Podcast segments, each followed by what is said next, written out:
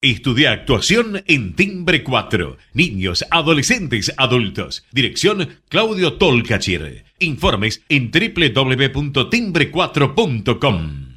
Proba Viaggio Expresso, el café 100% natural en cápsulas compatibles. Compra online en tiendaviaggio.com.ar. Con envío a todo el país o en su boutique ubicada en Salguero 2626 Palermo. Viaggio Expresso el verdadero sabor del buen café. Letras y corcheas. Un encuentro con músicos y escritores. Una hora para disfrutar de canciones y textos contado por sus autores. Letras y corcheas. Los jueves de 22 a 23 con la conducción de Hernán y Mario Dobri. Buenas noches, bienvenidos a una nueva emisión de Letras y Corcheas. Hoy nos acompaña un pianista, cantante, arreglador, productor, es licenciado en composición, ha tocado con todo el mundo y, tiene grabado muchísimos discos donde cambia sus estilos constantemente y se reinventa eh, en cada uno de sus nuevos trabajos. Mario, ¿qué nos puedes contar del invitado que tenemos hoy? Bueno, buenas noches. Eh, voy a hacer una pequeña introducción para ir al tema que me gustaría encarar, por lo poco que se encara normalmente a través de los medios. Uno escribe unos versos felices y luego los armoniza con una melodía que da pie a hacer una canción o algo parecido. La cosa es que uno puede tardar en realizarlo cinco minutos, una hora, un día o quizás más. La tarea suele ser menos compleja de lo que se piensa, y mucho depende de la esquiva suerte y del hallazgo inspirativo. Luego uno desea poner en funcionamiento esto de llevar la canción de Marras al plano de la concreción musical. Hablo de cantarla, y por qué no grabarla, y por qué no incluirla en un CD, o llevarla en gira, en actuaciones, e imponerla en el gusto musical de la gente, es decir, el asunto es arduamente complejo.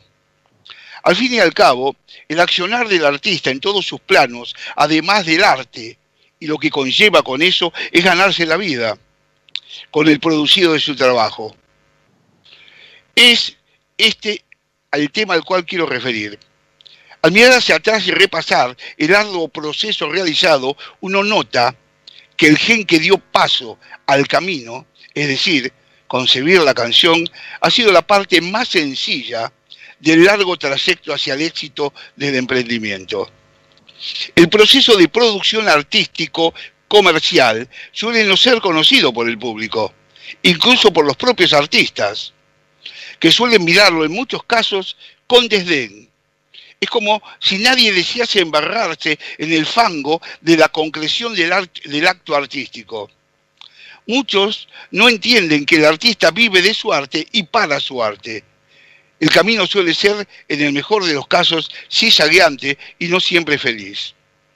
Me extendí en esto porque hoy nos visita Letras y Corcheas un joven artista, músico, que además es profesionalmente productor y de hecho artífice en este difícil y esquivo mundo del arte musical. Buenas noches Darío Jalfín. Es un placer contar contigo en nuestro programa. Buenas noches, Mario. Buenas noches, Hernán. Bueno, para mí es un placer también este, estar compartiendo esta charla con ustedes. Gracias por esta, por esta introducción. Eh, la pregunta que te quería hacer es, concretamente, ¿qué es la producción artística y en qué se diferencia o en qué se anexa el emprendimiento artístico con la producción artística? Mira, eh, la producción artística en general es como una parte de la producción que se diferencia de lo que se suele llamar más la producción ejecutiva, ¿no? Como que toda, toda producción artística o todo, todo proyecto artístico tiene una parte que es, que es la realización, si querés, comercial, es decir, el desarrollo que tiene ese, ese, esa música, esa canción o ese, eso digamos que se hace, y, la producción artística tiene más que ver con eh, el desarrollo, justamente artístico, o sea, el desarrollo musical en mi caso, de una composición, de una creación. El trabajo del productor artístico es bastante grande y depende mucho de también de las condiciones en las que se esté, digamos, enmarcando ese, el proyecto del artista con el que está trabajando, la canción que se está haciendo, porque históricamente por ahí la producción artística se insertaba en un marco más industrial, en el que por ahí el productor artístico era alguien que de alguna forma coordinaba un montón de, de situaciones, un montón de procesos que eran también comandados por otras personas, ¿no? O sea, en la historia de la industria de la música, un productor artístico era la cabeza del desarrollo artístico, donde se involucraba un arreglador, donde se involucraba un ingeniero de grabación, el ingeniero de mezcla, eh, los, los, los músicos, digamos, los sesionistas, los intérpretes que se contrataban, etcétera, etcétera. Eso fue cambiando mucho porque, como sabemos, cambió mucho la, la, forma de producir música, la forma de distribuirla. Y un productor artístico, en muchos casos, como es mi caso, también cumple funciones específicas que en algún momento de la industria estaban más divididas. Por ejemplo, yo generalmente soy el arreglador de los proyectos en los que me desempeño como productor artístico. Generalmente soy también a veces intérprete, soy un sesionista más, un tecladista, una persona que hace, realiza, qué sé yo, programaciones electrónicas, que toca teclados, que toca el piano, que toca otro instrumento. Es decir, me involucro eh, con un artista en el desarrollo de una obra y generalmente hago las cosas que me son familiares o que están a mi alcance buscando el mejor resultado para esa obra. Y luego está el terreno de lo que sería la producción ejecutiva, la producción de desarrollo comercial de eso, en la que yo en general no tengo ninguna relación, no, soy, no, no, me involucro en esos procesos, sino en los procesos de creación, que es mi especialidad, digamos. Y dentro de la parte del, del, del productor artístico, ¿en qué, ¿en qué parte te sentís más cómodo? ¿Detrás de la consola? Eh, arreglando y produciendo para otro artista o, o, o vos tocando y, y, haciendo música? Y a mí vos sabes que lo que más me pasa, Hernán, es que fui encontrando mi identidad en, en, en el movimiento de todas esas cosas que mencionaste. Es decir, yo cuando era un adolescente o estudiaba en la universidad, siempre un poco mi, mi preocupación era a qué, eh, qué iba a ser eh, realmente, o sea, como si tuviera que elegir entre las tareas para resolver a una, porque yo hice muchísimas cosas y sigo haciendo muchísimas cosas, porque también hice mucho de composición para cine, para tele, eh, hice, es decir, fui haciendo un montón de cosas distintas en la música y fui entendiendo con los años que lo que a mí me, digamos, lo, lo que a mí me define es esa capacidad de ir cambiando una cosa a la otra. Yo lo que no podría sería ser un, sesionista toda la semana, ni un ingeniero de grabación toda la semana, ni un eh, arreglador toda la semana. Eso yo no podría hacerlo, porque hay algo de mi personalidad, de mi forma de ver la música, que es que en ese pasaje de ser un poco docente, después ser un columnista de radio, después ser el productor de una canción de otro, después ser el productor de mi propia canción, después tocar el piano para otro, después estudiar una obra de Beethoven porque a mí me gusta, en ese pasaje, en ese tránsito, es donde yo empecé a entender cómo se van alimentando esas cosas y qué feliz me hace a mí hacer esos circuitos. Entonces eh, empecé a entender con los años que si yo hubiera tomado esa decisión imaginaria que tenía en la adolescencia, la posadolescencia, tal vez hubiera sido un, grave error para mi desarrollo personal, porque si yo hubiera sido, bueno, listo, compones toda tu vida música para cine y bueno, me hubiera perdido otro montón de aristas que a mí me nutren y, me van alimentando las cosas que voy haciendo. Entonces, eh, te diría que no tengo una preferencia porque justamente eh, me va pasando que si me quedo mucho en una cosa, extraño la otra. Entonces, eh, en el momento que me pongo, por ejemplo, a mezclar, que es algo que me apasiona mucho, mezclar canciones, porque otra de las tareas, justo Mario, que, que, que están involucradas también en, en lo artístico es la mezcla, ¿no? Las canciones se graban, pero después tiene que haber un ingeniero que las mezcle y en ese terreno yo empecé a hacer muchas armas ya con los años y cada vez me involucré más como productor en mezclar hasta que empecé yo a hacer, digamos, las mezclas de esos proyectos. Y es algo que me apasiona porque yo encuentro una creatividad ahí eh, súper, súper rica, ¿no? O sea, en el detalle de justo cómo es la ecualización de ese violín que grabaste y, que, y, en, y, y estar en ese detalle a mí me parece a veces tan, tan creativo y tan productivo como tal vez pergeniar toda una obra o el momento creativo mío eh, componiendo algo. Entonces eh, empecé eso, a, a, no tener mucho juicio valorativo y a circular por todas esas tareas.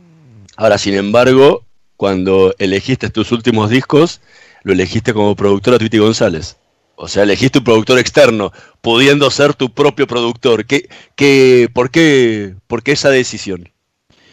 Eh, bueno, un poco en el caso de Tweety, él con el disco Lo que nunca haría, un poco él me eligió a mí, o por lo menos él me hizo una propuesta. Es como, justo hablando de producción y de producción artística, ahí es una producción artística que va absolutamente a la raíz ya del proyecto, porque él me propuso hacer ese disco, él como que me desafió a hacer ese disco, hacer un disco diferente a todo lo que yo había hecho, a también este camino, como vos decías, de autoproducirme, de ser en general el productor de mis discos eh, y me propuso entrar por otro lado, ¿no? Como decir, eh, dejar las herramientas que tenés guardadas en una caja y vamos a jugar con otras herramientas que yo te voy a facilitar o te voy a ayudar o te voy a acompañar. Y así fue como él decía en chiste, hacer un disco sin la academia, como me decía, o hacer un disco con, el, con la tapa del piano cerrado, ¿no? O sea, como las cosas que a mí me eran más familiares, el piano, los arreglos escritos, mi, mi trayectoria, digamos, más académica, ponerla en stand-by y decir, vamos a hacer un disco de programaciones electrónicas, de sintetizadores, de, buscar de nuevo por ahí mi música o mis canciones, pero desde otros, desde otros medios, desde otra perspectiva. Y, bueno, ¿y por qué me embarqué? Obviamente, primero porque Twitty González es un, artista increíble, eh, que admiro muchísimo, o sea que para mí fue todo un lujo ese, ese, ese viaje, porque fue más que un disco, fue como un recorrido, como un viaje juntos. Eh, y por otro lado, por esto que les decía, de mi apertura, yo cada vez me siento más, eh, cada vez más, más habilitado, más expandido. Yo siento mucho que la trayectoria, los años, el, hacer y concretar tantos proyectos, tantas cosas, a veces en distintas direcciones, me va dando cada vez más eh, esa situación de sentirme habilitado, que me parece algo muy importante en la vida, ¿no? Inclusive cada vez siento más que mi rol independientemente del lugar en el que esté en toda esta cadena que mencionábamos, también tiene mucho que ver con habilitar a los otros. Es decir, eh, siempre un poco mi, función tiene que ver con esto de habilitar, de circular, de encontrar cierta eh, un punto de encuentro con los demás. Y eso, si uno lo va persiguiendo como objetivo, a veces se puede lograr desde infinitos lugares en una cadena, digamos, en una imaginaria cadena productiva, digamos, de, distintos puntos, roles. Eh, y por otro lado, lo lindo es que se, se, puede disfrutar también así. Entonces, para mí, el no ser el productor fue algo absolutamente disfrutable. Y Tweety también es un tipo de una apertura fenomenal. Y yo sentí siempre en ese disco que era como que se capitalizó, se capitalizaron todas las ideas de todos. Nunca una idea quedó afuera. Y eso para mí fue un aprendizaje enorme, también como, como productor, eh, esta cosa que, que, tengo un poco de los dos lados del mostrador, como se dice. Eh, estuvo buenísimo hacer ese, ese, ese recorrido y decir, acá todo se capitalizó. Vino a grabar Samalea, bueno, otro también estamos hablando de, para mí son como próceres musicales, ¿no? Pero vino a grabar Samalea y cada comentario, cada cosa o cada aporte lo recogimos, lo usamos, es decir, siempre estuvo abierto ese canal. Obviamente hay una, una idea previa o una, una intención previa en la que, de que hay como objetivos que ya están como mancomunados, pero así todo, mantener esa apertura del primer día al último fue algo alucinante y, y bueno, una, una, una experiencia es que es imborrable para mí, de muchísimo aprendizaje. Eh, ahora, eh, las cosas que te veo hacer y has hecho, siempre te han tenido, si bien en la producción has actuado mucho, te han tenido como protagonista. O sea que vos mismo sos tu propio protagonista, tu propio empresario, emprendedor y además tu propio productor, ¿no es así? Y en este caso también, por suerte, te toman a vos como protagonista y llevas adelante la carrera como tal es la parte fundamental de tu avance en esto de la música ser el protagonista? Te digo porque eh, vos viste que eh, sesionistas hay muchos excelentes, eh, músicos que sesionistas no solo en las secciones de trabajo, sino que en las orquestas, instrumentistas, pero cuando tienen que asumir el rol de protagonistas, ser el centro, las cosas cambian enormemente, tanto en el mercado laboral como eh, en la posibilidad de desarrollarse uno. Y a veces uno mm, le cuesta mucho avanzar en ese camino. Te hago esta pregunta para saber cuál es tu idea al respecto. Eh, está buenísima la pregunta, Mario. Mira, eh, yo lo que siento, viste que dicen como que uno a veces anhela lo que no tiene, viste como esas cosas de que, de que uno como que a veces hasta puede como exaltar o puede, este, eh, ¿cómo decirlo? Como exagerar las virtudes de algo que no, que no tiene, que, que está esa cosa, está esa canción hermosa de, de Silvio Rodríguez que se llama Y Mariana, que dice siempre que quisiera ser distinto, nadie está conforme con lo que, con lo que le tocó. El de edad quisiera ser un niño, como está esa cosa, ¿no? El de edad quisiera ser un niño, el del niño quisiera tener la edad, el casado quisiera ser soltero, el soltero casado. Yo creo que... Serrat lo resume en una, en una frase que dice, no hay nada más bello que lo que nunca he tenido y nada más amado que lo que perdí. Totalmente, totalmente. Eh, exactamente. Bueno, mira, hay una frase que de, una canción que yo le hice hace poquito a mi hija cuando nació, que se va a publicar en, en mi próximo disco y que dice, todo lo gané cuando perdí. También hay algo de eso, ¿no? Como se, convocan estas cosas. Pero yendo a la pregunta puntual de Mario, eh, yo creo que a mí lo que me fue pasando, que siempre tuve como el afán protagónico, por decirlo de alguna forma, siempre tuve como esa naturaleza de, de tener la sensación de que tengo como algo que dar muy propio, ¿no? Como un mensaje o algo como artista que, como decía Hernán en la presentación, va cambiando momento a momento y fui muy cambiante en mis discos y generalmente trato de ser súper honesto con lo que me está pasando en relación a eso. Siempre lo que sentí, también volviendo a esta cosa de, de ser el propio productor, de lo comercial, de ser el propio, no sé. Yo, yo siempre sentí que mis canciones, mis discos, nunca tenían que ser el instrumento que estuviera afectado eh, por los resultados comerciales que tuvieran, digamos, ¿no? O sea, siempre sentí que yo podía hacer cualquier cosa menos eh, entrar en un terreno especulativo con, mis canciones, con mi obra, porque eso es algo que para mí es, sagrado, como que eh, esa cosa de, que te lleve como a que vos te repienses tu expresión en función de un resultado, yo nunca lo, nunca lo concebí, nunca lo quise hacer. Entonces fui encontrando muchos otros caminos también de desarrollo y con respecto a esto de ser protagonista, tal vez lo que me ha pasado, también por, por mi forma de ser, por mi personalidad, es que lo difícil a veces es ser protagonista sin sentir que, que sos un engranaje dentro de, un, de algún circuito, de algún mecanismo.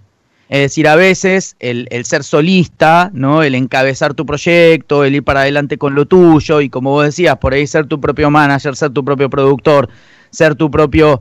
Eh, bueno, eso a mí me producía mucho desgaste y me generaba una sensación también de cierto vacío porque un poco yo me formé en la música profesionalmente y siempre tuve esa especie de, afán o de anhelo de decir, bueno, yo quiero funcionar en un marco profesional. Y a veces vos ser un hiperprofesional y sobrecalificado en la música, pero no encontrar dónde están los marcos donde eso de alguna forma engrane, funcione. Por eso con los años, mi gran creo que mi gran conquista, lo que yo siento de esa forma, es haber logrado ser protagonista de las cosas que hago, pero dentro de marcos y de mecanismos donde siento que soy un engranaje, soy algo más dentro de ese mecanismo, independientemente de que yo protagonice el espacio que me compete, digamos. O sea, en una columna de radio, en una cátedra en la universidad, haciendo un disco producido por Twitty González, o haciendo un disco convocando artistas con los que armo un equipo de trabajo para eso, o un equipo de comunicación, o un equipo, bueno, siempre eh, empecé a tener como premisa que si yo protagonizo eso o de alguna forma lidero, porque está en mi espíritu, porque es un poco mi forma, generar proyectos, motorizarlos y tengo ese, ese empuje, que sea siempre armando un marco donde yo soy uno más dentro de, de, ese marco, independientemente de que yo tenga esa función eh, no sé, preponderante o importante en el momento de la concreción, porque obviamente si yo estoy eh, presentando un concierto con un disco nuevo mío, ahí tengo un rol muy preponderante, pero que sea el contexto el que me ponga a mí como uno más de un, de un todo. Eso me parece que es la clave que fui encontrando y que es fundamental para mí en este momento. Darío, ¿qué, qué puedes compartir con nosotros de tu música? Así ponemos en, en notas todo esto que venimos hablando. Y quería, y por ahí esa que te decía de todo lo gané cuando perdí, esa canción que le hice a mi hija, porque le hice un vals cuando nació, eh, el viernes va a cumplir un año y medio. Eh, y, bueno, me daban ganas de compartir esa canción, que es una canción, obviamente, ni que aclararlo, súper especial para mí, que se llama Luz Primera, y la hice con, con letra de una colega muy talentosa, rosarina, que se llama Sandra Corizo. Sí. Y que me pasó un poco con esto, hablando de esto, de los roles, los, los lugares, los, los, los espacios que ocupar, que sentía que no, no podía poner en palabras como quería los sentimientos que estaba atravesando por el nacimiento de mi hija y por varias situaciones que estaban pasando en ese momento. Y, y tuve ahí la inspiración, justamente, de, en lugar de, de, de apelar a, a, seguir inspirándome yo, apelé a hablar con Sandra y tratar de volcarle a ella todas las ideas que tenía sobre esta canción para mi hija y que ella terminó encontrando la forma y la letra para, para poder hacerlo de la mejor manera. Vamos a ver, acá voy a trasladarme este, sutilmente a, al piano y a ver, ustedes me dirán si me escuchan bien, sobre todo, ¿no? Si, si pueden este, escuchar ambas cosas, creo que sí, ¿no? ¿Me escuchan bien? ¿Escuchan el piano? Perfecto. Excelente. Bueno, esta canción es así, es un vals que hace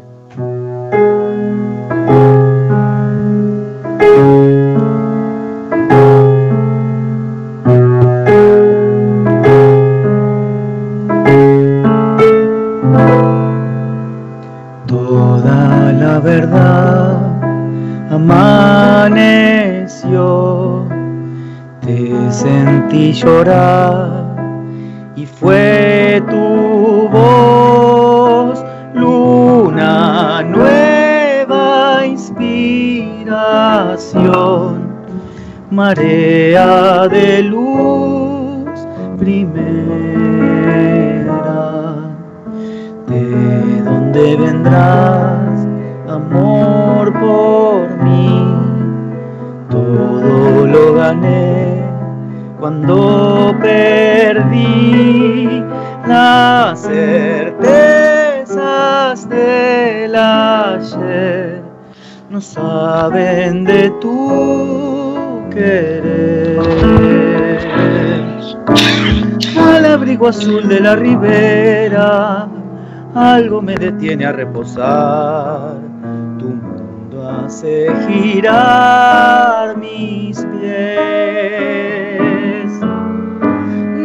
conocí la primavera, ni el aroma de tu claridad, inmensa fortuna.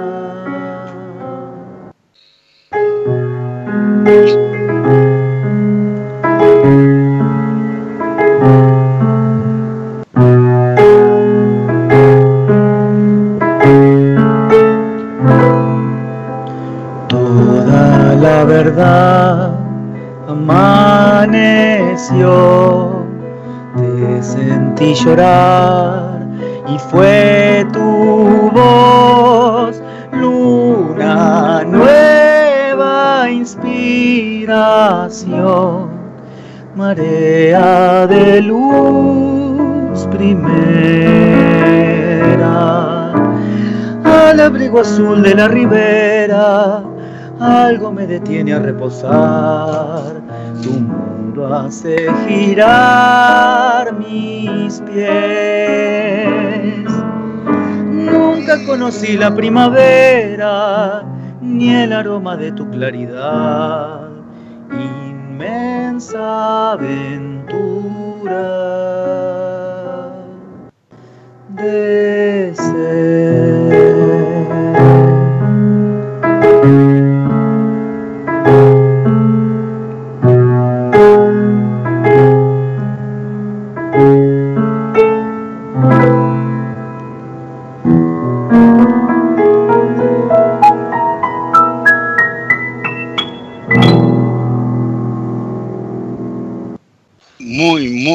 Bello.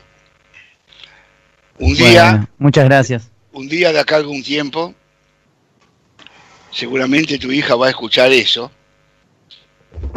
que en ese momento le escribiste, y va a sentir el amor que había en torno a ella cuando nació, ¿no? eh, es como decís, una inmensa aventura de fe, ¿no? Sí, este, sí, creo que fue como un poco natural esa sensación que tuve de, como querer testimoniar ese momento, ¿no? Con una canción que era como, bueno, casi, casi obvio, ¿no? Bueno, ¿qué podía ser mejor en, ese, en esa instancia que, que esa canción? Y creo que, mm, que tuvo este, este acierto que te contaba, porque creo que no, no, lo podría haber dicho mejor yo. A veces cuando, cuando las emociones son tan intensas, ¿no? Pasa que puede pasar, de hecho es algo que yo lo viví bastante el año pasado a eso y, que como correlato trajo el hacer un disco instrumental, un disco de piano y cosas que rodeaban al piano, pero un poco volver a esas fuentes. Entre esto que hablábamos de la propuesta de Tweety ir por otro lado y, esta tendencia mía de querer circular y volver a pasar de lugar a lugar, volver al piano y un poco al silencio, a, a la no palabra. Y, y, esto a mí me dio, eh, bueno, lo conecto también con esto que habla del protagonismo, ¿no? O sea, yo puedo protagonizar esta canción donde también está incorporado, está incorporada una letra de Sandra Corizo, que es una artista que admiro un montón, y, que a mí me da otro, otro punto de, vista, otra perspectiva para también subirme esa canción. Así que eh, creo que ahí también está otro ejemplo de esto que se completa en un, eh, digamos, en un circuito, eh, aunque yo sea el que, digamos, momentáneamente este, lidera ese, ese momento o esa situación. Estamos conversando con Darío Halfin. Vamos a hacer una pequeña pausa. En un minutito más volvemos con más letras y corcheas. Podés vernos en vivo en ecomedios.com. Ecomedios.com. Contenidos audiovisuales. No aplaudamos al mosquito, combatámoslo en serio. Para combatir el dengue, el zika y el chikungunya, evitemos que los mosquitos piquen y se reproduzcan. Usemos repelentes, coloquemos tules en la cuna de los bebés y demos vuelta a contenedores para que no se acumule el agua. Si tenés fiebre alta, dolor de cabeza y dolor muscular, no te automediques y acudí al médico. Encontrá más información en argentina.gov.ar. Argentina Unida, Ministerio de Salud, Argentina Presidencia. Podés vernos en vivo en ecomedios.com. Ecomedios.com. Contenidos audiovisuales. Conectate con nosotros.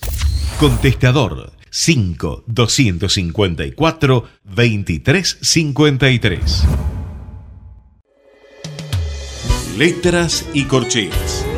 Una hora para disfrutar de canciones y textos contados por sus autores con la conducción de Hernán y Mario Dobri.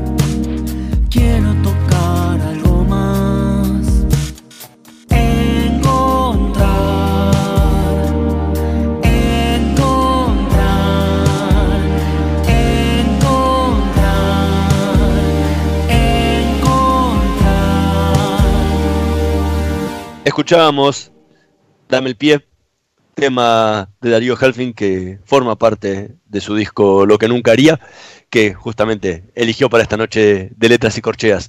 ¿Por qué, por qué este tema? ¿Te acordás cómo, cómo se gestó?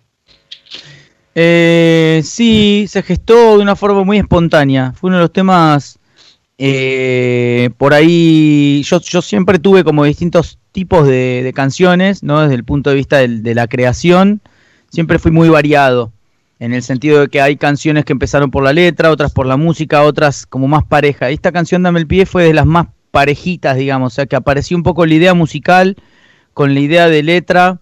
Eh, en, un tema que me parece que hace alusión a algo de, de, poder reciclarse, ¿no? Como de, de, poder tomar algo de tal vez de los momentos que son más complicados, eh, de poder eh, sacar algo en positivo eh, y, bueno, y animarse a eso, un poco a darle la vuelta a las cosas, a atravesarlas resignificándolas. Eh, entonces, digamos, el juego de palabras ese del pie y como decimos popularmente lo de dar un pie a alguien, no dar el pie para algo. Eh, me pareció que entre ese juego de, dar, darse la mano y de poner al pie en ese contexto, eh, porque la canción dice dame el pie para contar algo más, o dame el pie, quiero para tocar algo más, es como un poco buscar ese espacio que un poco hablábamos también de esto de habilitar, habilitarse, de tomarse de algo, seguir y, y, bueno, es, es un poco eso. El otro día escuchaba una frase muy linda que me quedó de Susana Galperín, una, una educadora este, que, fue la fundadora de un colegio que se llama Amapola, y contaba en una entrevista que decía, los dolores no se eligen, pero los sufrimientos a veces son, son un opcional, ¿no? Es decir, a veces eh, los, los, momentos duros para atravesar uno no, no los puede gobernar, pero sí tal vez puede ver cómo darse el pie para, para salir, para tomarse otra cosa y para, para tener un nuevo impulso? Eh, yo hablando, mirando ahí tu obra en general, mejor dicho, más que obra, porque obra parece ser una palabra, eh, eh, una palabra tan académica que uno termina como aplastado por lo que está hablando, ¿no? tu desarrollo a lo largo de todos estos años del trabajo, tanto poético como musical, ¿no? Eh, he sentido de las primeras eh, cosas que escuché en tu primer disco, eh, que como se llama, le pondré una letra, un tipo de poesía netamente urbana, por decir algo, urbana, coloquialmente urbana. Es decir, hay algunos como, por ejemplo, uno escucha Piazzolla y dice, es una música urbana, es una música impresionista. Tu música, tu letra no es impresionista, es coloquialmente, a lo que siento yo, urbana. Partís de las pequeñas cosas que suceden, mismo en, el primer disco, ¿no? Con cuatro esquinas, mientras tanto, cosas que son así. Me hacía recordar, con esa belleza de lo sutil, no sé si te acordás vos de un, de un músico que era Jorge de la Vega. ¿Vos te acordás de Jorge de la Vega? Sí, sí, claro. Eh, eh, lamentablemente no recordado, porque no, hoy no lo escucha nadie, pero me digo, acá tenemos un continuador de Jorge de la Vega. Eh, y vos sabés el valor de Jorge de la Vega, un sí, gran claro, claro. Yo digo, acá tenemos a un continuador de Jorge de la Vega. Bueno, muchas gracias, Mario. Qué buen elogio. Sí, te lo dije porque sé que es un elogio. Sí, sí. Pero esas cosas que vas tomándola y las vas desarrollando y se muestra la vida natural y además con un lenguaje y un idioma perfectamente hablado. O sea, vos viste que el rock tiene un montón de cosas que acentúa donde no hay que acentuar, termina la frase donde no se debe terminar, o sea que le importa un pito la, gramática. O la... Bueno, en voz hay un cuidado bastante fuerte, no digo un cuidado, una propensión a cuidar el habla, que estás hablando de una forma y así lo deleteas. Incluso muchas veces cuando eh, haces esa cosa de el, doctor música, ¿no? que es uno de tus productos, eh, y haces letras y música, haces como una eh, modulación del habla. O sea, el poema, te diga lo que te diga. Si yo te dijera, acá hay una vaca atada, vos dirías, aquí hay una vaca atada, ¿no? Harías una modulación del habla sutil y bella que expone la cosa. Eh, ¿Vos sentís todo esto que te digo en tu hallazgo y en tu deseo musical o artístico en general? Mirá, me describiste mejor que lo que me podría escribir yo mismo, Mario. Espectacular tu, tu, tu, qué sé yo, tu percepción. Eh, cuando yo empecé, sobre todo, creo que se notaba mucho eso. Eh, que, que, acá en Buenos Aires hubo un momento, ¿no? De, de, esto de la música ciudadana, vos te debes acordar, y que inclusive aglomeraba un poco también a terrenos que tenían más que ver con la canción y terrenos que eran más de la música instrumental, ¿no? Como un poco con el tango como articulador. Yo estoy, mira, hablando de lo que decías de, del rock, yo tenía un, workshop, un taller que di varias veces que se llama el mal llamado rock nacional, ¿no? El rock entre comillas, porque siempre, de hecho así nació un poco también el Doctor Música, porque la primera vez que fui a hacer una columna del Doctor Música fue una entrevista que me hicieron en torno de esto, de por qué yo decía que estaba mal llamado el rock nacional.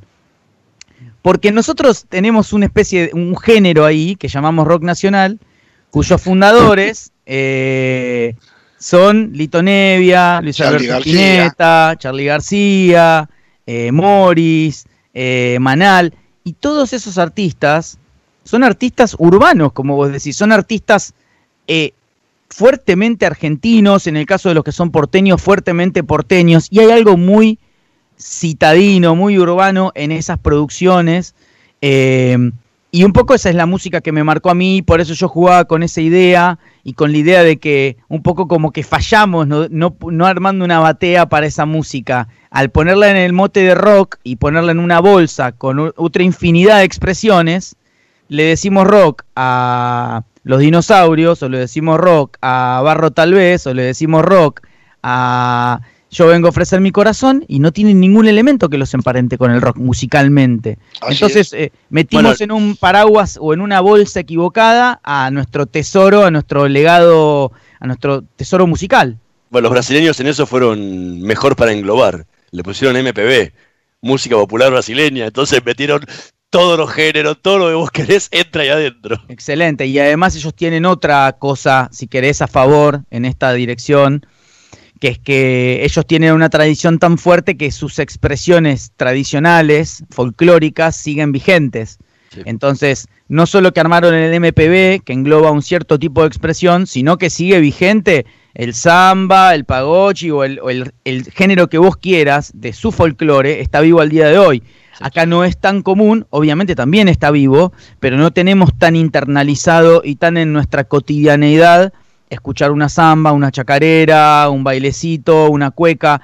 Entonces ahí hay una diferencia grande. Mismo el tango. El tango no tiene la fuerza que tuvo hace, no sé, 40, 50, 60, 70 años. Entonces, eh, es, esa, esa especie de pérdida, nosotros en vez de capitalizarla a favor y decir, mirá qué pasaje increíble que hicimos y venir del tango, venir del folclore y terminar del tango y del folclore en barro tal vez, en yo vengo a ofrecer mi corazón, en los dinosaurios, nosotros le dimos como un corte, como un quiebre a esas tradiciones y, fuimos mucho más este, eh, pregnados, digamos, mucho más de agarrarnos de lo, de lo internacional, de mezclar todo y de no preservar como una expresión que consideremos, no sé, argentina, porteña, ciudadana. Y en eso que, que decía Mario, sí me, identifico mucho con la naturalidad. De hecho, yo hice una, cosa que, tiene todo que ver con lo que contabas, que es que yo grabé una versión de Volver a los 17 de Violeta Parra, donde yo le cambié el compás a la canción, porque desde que era chico me chocaba, me resultaba raro, mira que no era rock, pero me, chocaba lo de se va enredando, enredando, como en el muro la hiedra iba brotando, brotando. Y eso desde chiquito me como que decía, ¿por qué brotando la hiedra? Entonces eh, encontré esa forma un poco milongueada, un poco llevada para otro lado, se va enredando, enredando, y a mí me, generó algo ya automáticamente distinto y que sentí que era una linda perspectiva para, para aportarle esa canción. Pero es cierto lo que decís, tal vez yo en esta cosa que contaba de ir cambiando tanto, no sé si lo continué tan claramente como era en ese comienzo, porque cuando me refería a ese disco, que es algo que yo al día de hoy lo tengo bastante lejano, ¿no? Pero cuando ahora refrescaba, recordaba, ¿no? Esa época, le pondría una letra, eh, es tal cual lo que decís de esta cosa un poco como, diría, medio salmódica, ¿viste? Como era en la tradición de, de leer un texto, de ponerle una música a un texto, pero como eh, que si uno tuviera que hacer un porcentaje, hay un porcentaje muy grande que se lo sigue llevando el texto y un porcentaje tal vez más chico que la música le está aportando ese mensaje. Yo creo que las canciones tienen esa, esa maravilla de tener todo ese espacio expresivo, inclusive a veces de poder reforzar tanto ese texto en cómo se diga, aunque pueda ser una melodía súper sencilla, tal vez en la inflexión de la voz, en la forma de acercarlo, en la forma de decirlo, eh, hay todo un mundo, no todo un, universo. Eh, y creo que eso también es como hablábamos de los lugares de la música. Cada uno va encontrando sus lugares de cierta comodidad, de fluidez. Eh, tal vez yo soy un tipo de, de artista donde no puse tanto el foco, por ejemplo, en ese cómo decirlo, en el sentido nunca tuve una impostación vocal, como decir, me armé mi, mi, personaje vocal, como pasa en muchos casos, y mucho justamente en el rock, como os decía, pasa mucho esto de encontrar tu personaje vocal, que por ahí inclusive eh, no sea lo más, más, más natural. Yo siempre en ese caso sí me volqué, siempre me volqué esa, esa cosa que vos decías, como de encontrar la naturaleza, ¿no? La naturalidad. Y esa fue siempre mi, mi búsqueda, nunca nunca me metí hacia otros lados, pero sí fui haciendo distintos caminos y por ahí al principio era donde más se notaba esta cosa de lo coloquial.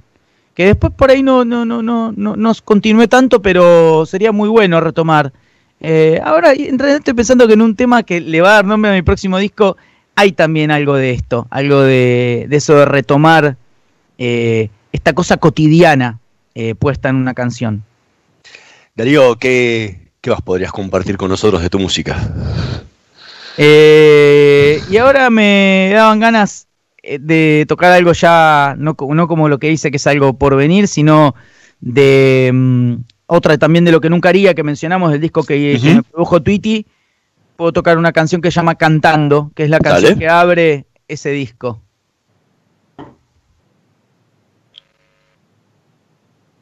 A ver, que tengo que hacer mi pequeña. los, movimientos. Hay que trasladar el equipo. Ahora voy a tratar de que se escuche más aún el piano. Me parece que ahí va a estar un poco más balanceado todavía. A ver, ¿escuchan bien el piano? Perfecto, perfecto. Perfecto, qué suerte. Bueno, esto es así. Hace algunos años que vengo pensando si quedó un callejón por andar en el barrio de mi realidad. Si la huella se puede encontrar cantando,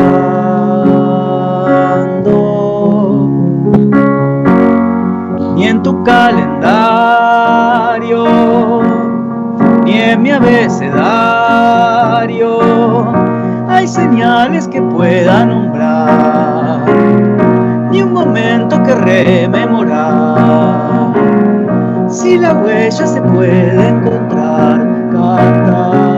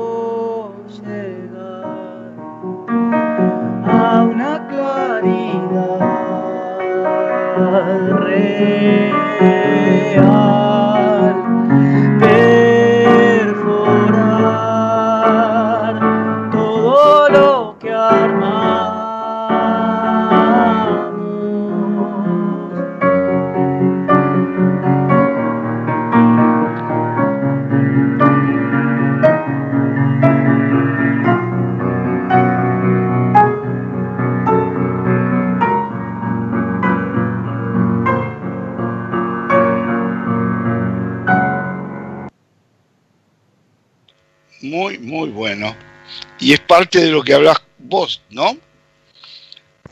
Es eh, parte de lo que estuvimos hablando con vos. O sea, ¿cómo se va a desarrollar tu camino? Cantando. Sí, es verdad, es verdad. Tiene algo de eso, tiene algo de, sí, de canción un poco autorreferencial o una canción como una reflexión. Que me acuerdo, justo que antes me preguntaba Hernán por Dame el Pie, esta fue una canción que tiene una, anécdota, una anécdota en el medio porque yo a veces este tipo de canciones que decía que voy teniendo distintos métodos, y esta es una de las canciones que tenía la música y no tenía la letra, y muchas veces las letras aparecen en caminatas que hago, como que tengo ya una idea musical y un poco me voy a caminar en, la búsqueda de esa letra con alguna idea y, y muchas veces pasa que hasta que no la encuentro camino, camino, camino, hasta que voy encontrándole una, una vuelta a toda esa letra. Y en este caso que estaba de vacaciones, estaba eh, eh, vacacionando en el mismo lugar donde estaban mis, mi hermana, con mi cuñado y mis sobrinos. Caminé, caminé, caminé, tenía esta letra terminada y cuando volvía para buscar algún lugar donde anotarla, me encuentro con mis sobrinos de casualidad en la playa. Claro, entonces me vienen a saludar, tío, tío, qué sé yo. Y yo digo, no, no, me acuerdo cómo hice, de alguna forma me excusé. Este, bueno, ahora vengo, qué sé yo, me fui corriendo a buscar un, una, una viró, me pedí prestada algo para anotar esta letra, y así surgió, surgió de un, de un tiro, teniendo la idea de la música y un poco haciendo esta reflexión caminada, reflexión en movimiento. Darío, el, antes hablabas un poco de, las búsquedas de sonidos, de las búsquedas musicales en las que, en que te has metido durante toda tu carrera. Eh, si uno ve desde el primer disco hasta, el último instrumental eh, que salió el año pasado, hay una variedad de, estilos y, de lugares que, estás buscando y que llevas adelante. Hay dos preguntas en una el, ¿sentís que encontraste tu sonido? El sonido Halfin está y si no es, ¿en qué estás buscando? ¿Qué, es, qué es, lo que te falta recorrer eh, y buscar todavía en, en, tu carrera a nivel de sonido? Está buenísima la, la pregunta. Yo creo que, que, un poco por lo mismo que contaba en varias de las otras preguntas que me hicieron, creo que mi desafío, entendí cada vez más, es eh, renovar el sonido, o sea, encontrar mi sonido, pero cada vez, no encontrar un sonido, sino encontrar el sonido del momento, por decirlo de alguna forma. Lo que sí me pasa es que si vos recorres los discos, como vos decías, hay una unidad, pero que pasa más por algunas de las cosas que mencionaba Mario, por la forma de decir, por la forma del vocabulario que tal vez uso, por la forma de que tienen las melodías, por las formas armónicas, es decir, hay, un discurso.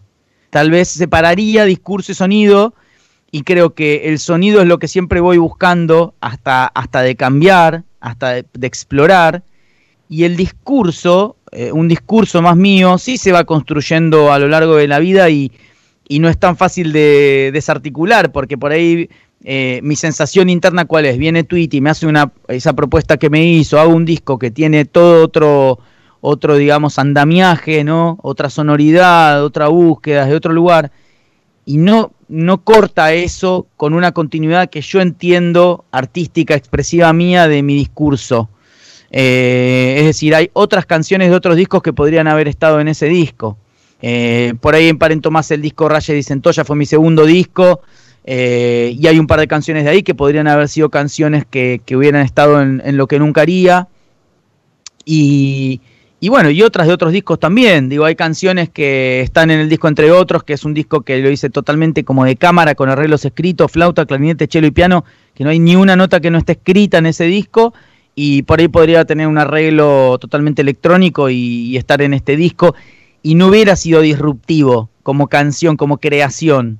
Entonces tal vez lo que sí está claro es que hay algo donde yo no siento que defina mi expresión encontrar un mismo sonido para repetir a lo largo de mis discos. Y, decirte cuál sería, creo que no va a haber uno definitivo.